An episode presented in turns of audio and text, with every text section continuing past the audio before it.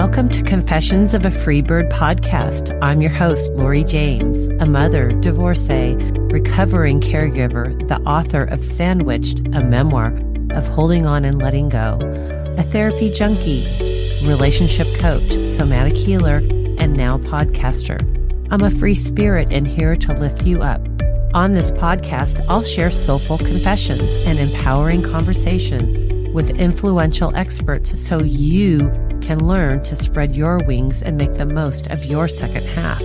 So pop in those earbuds, turn up the volume, and let's get inspired because my mission is to help you create your most joyful, purpose driven life, one confession at a time.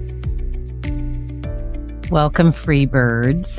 Today on my podcast, I am going to talk about the sandwich generation. But before I do, my confession for today is that I was part of the sandwich generation for about 12 years. And I didn't always like it and I didn't always want to be there. But as a loving and caring individual, I felt like it was my obligation to make sure that my parents were taken care of and also my kids. So if you don't know what the sandwich generation is, the sandwich generation are people between the ages of 45 and 65 who are caring for their elderly parents while having at least one child either at home or a child that lives outside the home that they are supporting financially. And when you're part of the sandwich generation, it can be a real challenge, especially in the United States. I want to share with you one of the many stories that I have about the sandwich generation. It's one that's more current. So my mom passed away in 2020 after 12 years of struggling with dementia. Shortly after that, my dad turned 91 and for several years prior to that, he had told me he wanted to live to 100 on his 91st birthday, he changed that number. He now wanted to live to be 101. If he continued to live until he was 101, I would be caring for my elderly parents longer than it took me to raise my four children. So you can imagine my response when he said that. I laughed and inside, a part of me was crying because I knew I was going to take care of my father. But the thought of caring for my parents for over 18 years was, to say the least, overwhelming. One of the things I responded with was, well, dad, you better get a job as a greeter at Home Depot because I'm not sure where your money's going to come from to support you to live to be 101. Needless to say, I would have figured out a way to make sure that he's taken care of. But what angered me even more about this situation was in the 14 years that I cared for my parents because my father ended up passing away two years later. He passed away at 93. Not once did he ever ask about their financial situation. He just assumed the money was there to take care of him and my mother. And feeling that burden of caring for my parents on an ongoing basis and having him not even ask once really irked me, to say the least. So shortly after that, I ended up putting together a spreadsheet because my parents' financial situation changed once my mom passed away. And I put together a very detailed spreadsheet of their expenses, their incomes. I invited my two brothers to join me and spelled out their financial situation very clearly. My dad's response was throwing the piece of paper across the floor and responding with, I don't want to be put in one of those shitholes. I was pretty upset by his childlike response.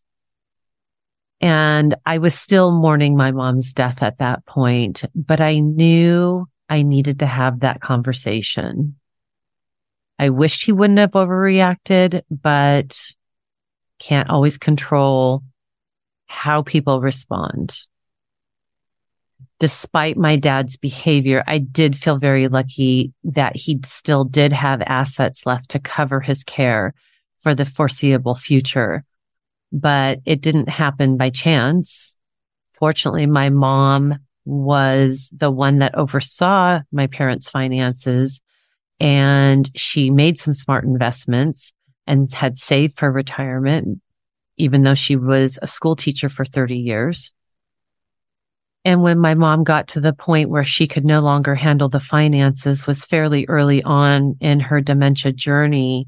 I took over the finances and managed the oversight to make sure that their money was being used for their care. Because if it had been left up to my dad, he would have given the money away because I had caregivers who throughout the 14 years who stole from me, who were drinking on the job, who were emotionally seducing my dad. And my dad was handing money to them until I stopped it. I wanted to honor my dad's wishes to stay in his house as long as I could keep him there. But I also needed to plan for the possibility that he may live for another decade.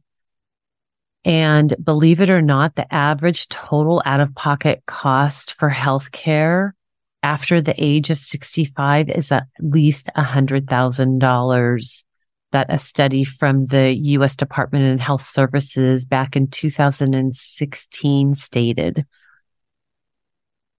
Many Americans mistakenly assume that long-term care services and support which includes basic personal tasks, everyday life like bathing, dressing, toileting, and eating are covered under their health insurance or Medicare, but they aren't.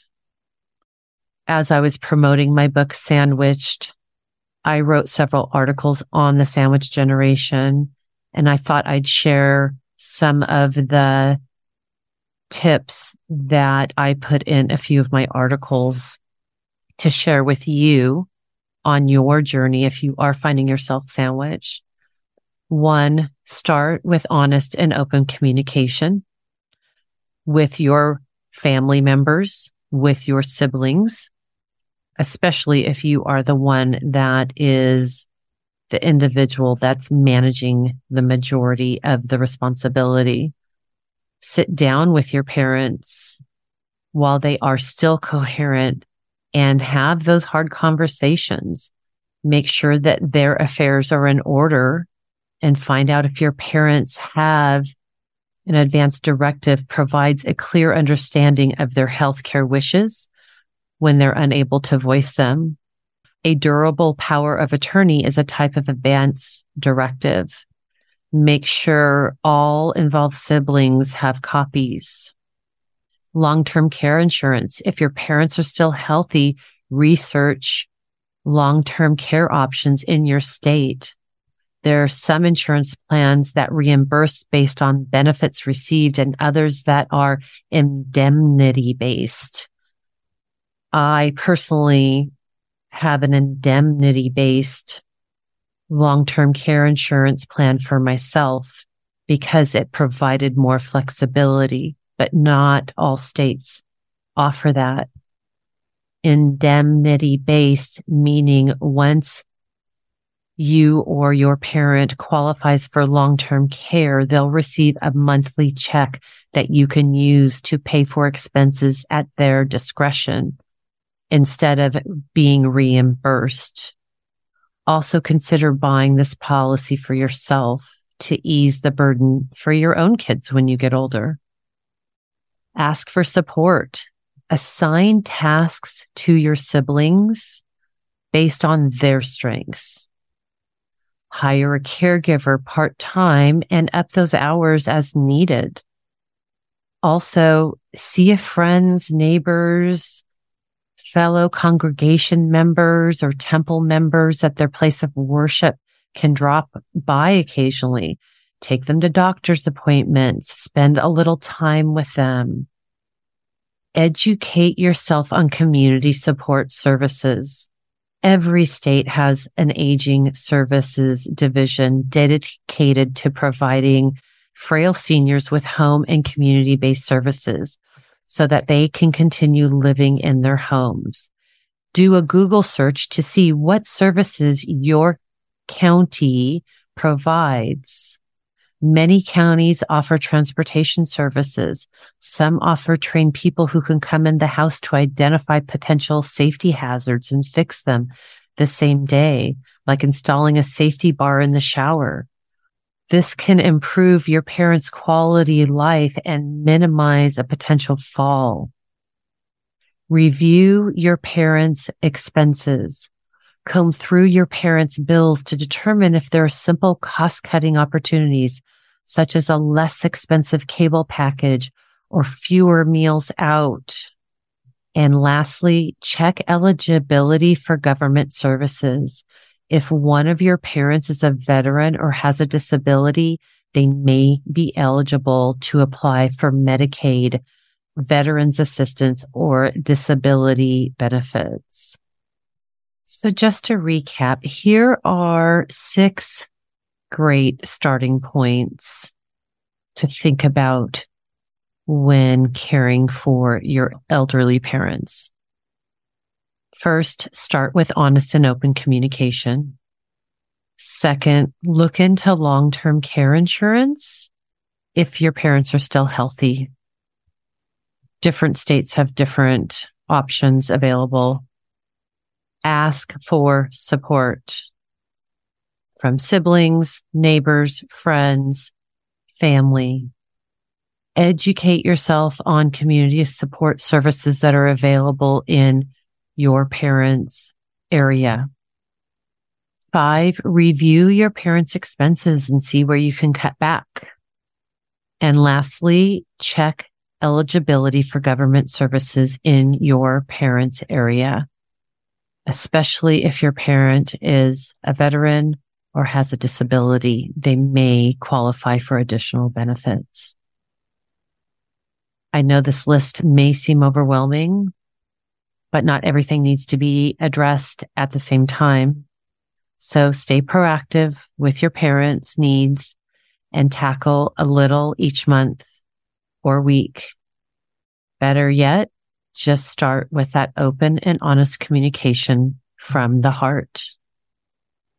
There'll be additional resources that I will make available in the show notes about LegalZoom, Willmaker, state elder care directory and estate planning, NOLO estate planning books. That's all for now, free birds. I hope you found this helpful. Until next time. Thank you for listening to this episode of Confessions of a Free Bird. I'm grateful to be in your ears and hearts. If you're interested in becoming a free bird, I'd love to support you. Please check out my website at laurieejames.com to learn how we can work together or to sign up for my newsletter so you can receive tips on how to date and relationship differently and ultimately find more freedom and joy in your life. If you found this podcast helpful, please follow or subscribe, rate, and review, and share it with friends so they can find more freedom in their second or third act also. Until next time.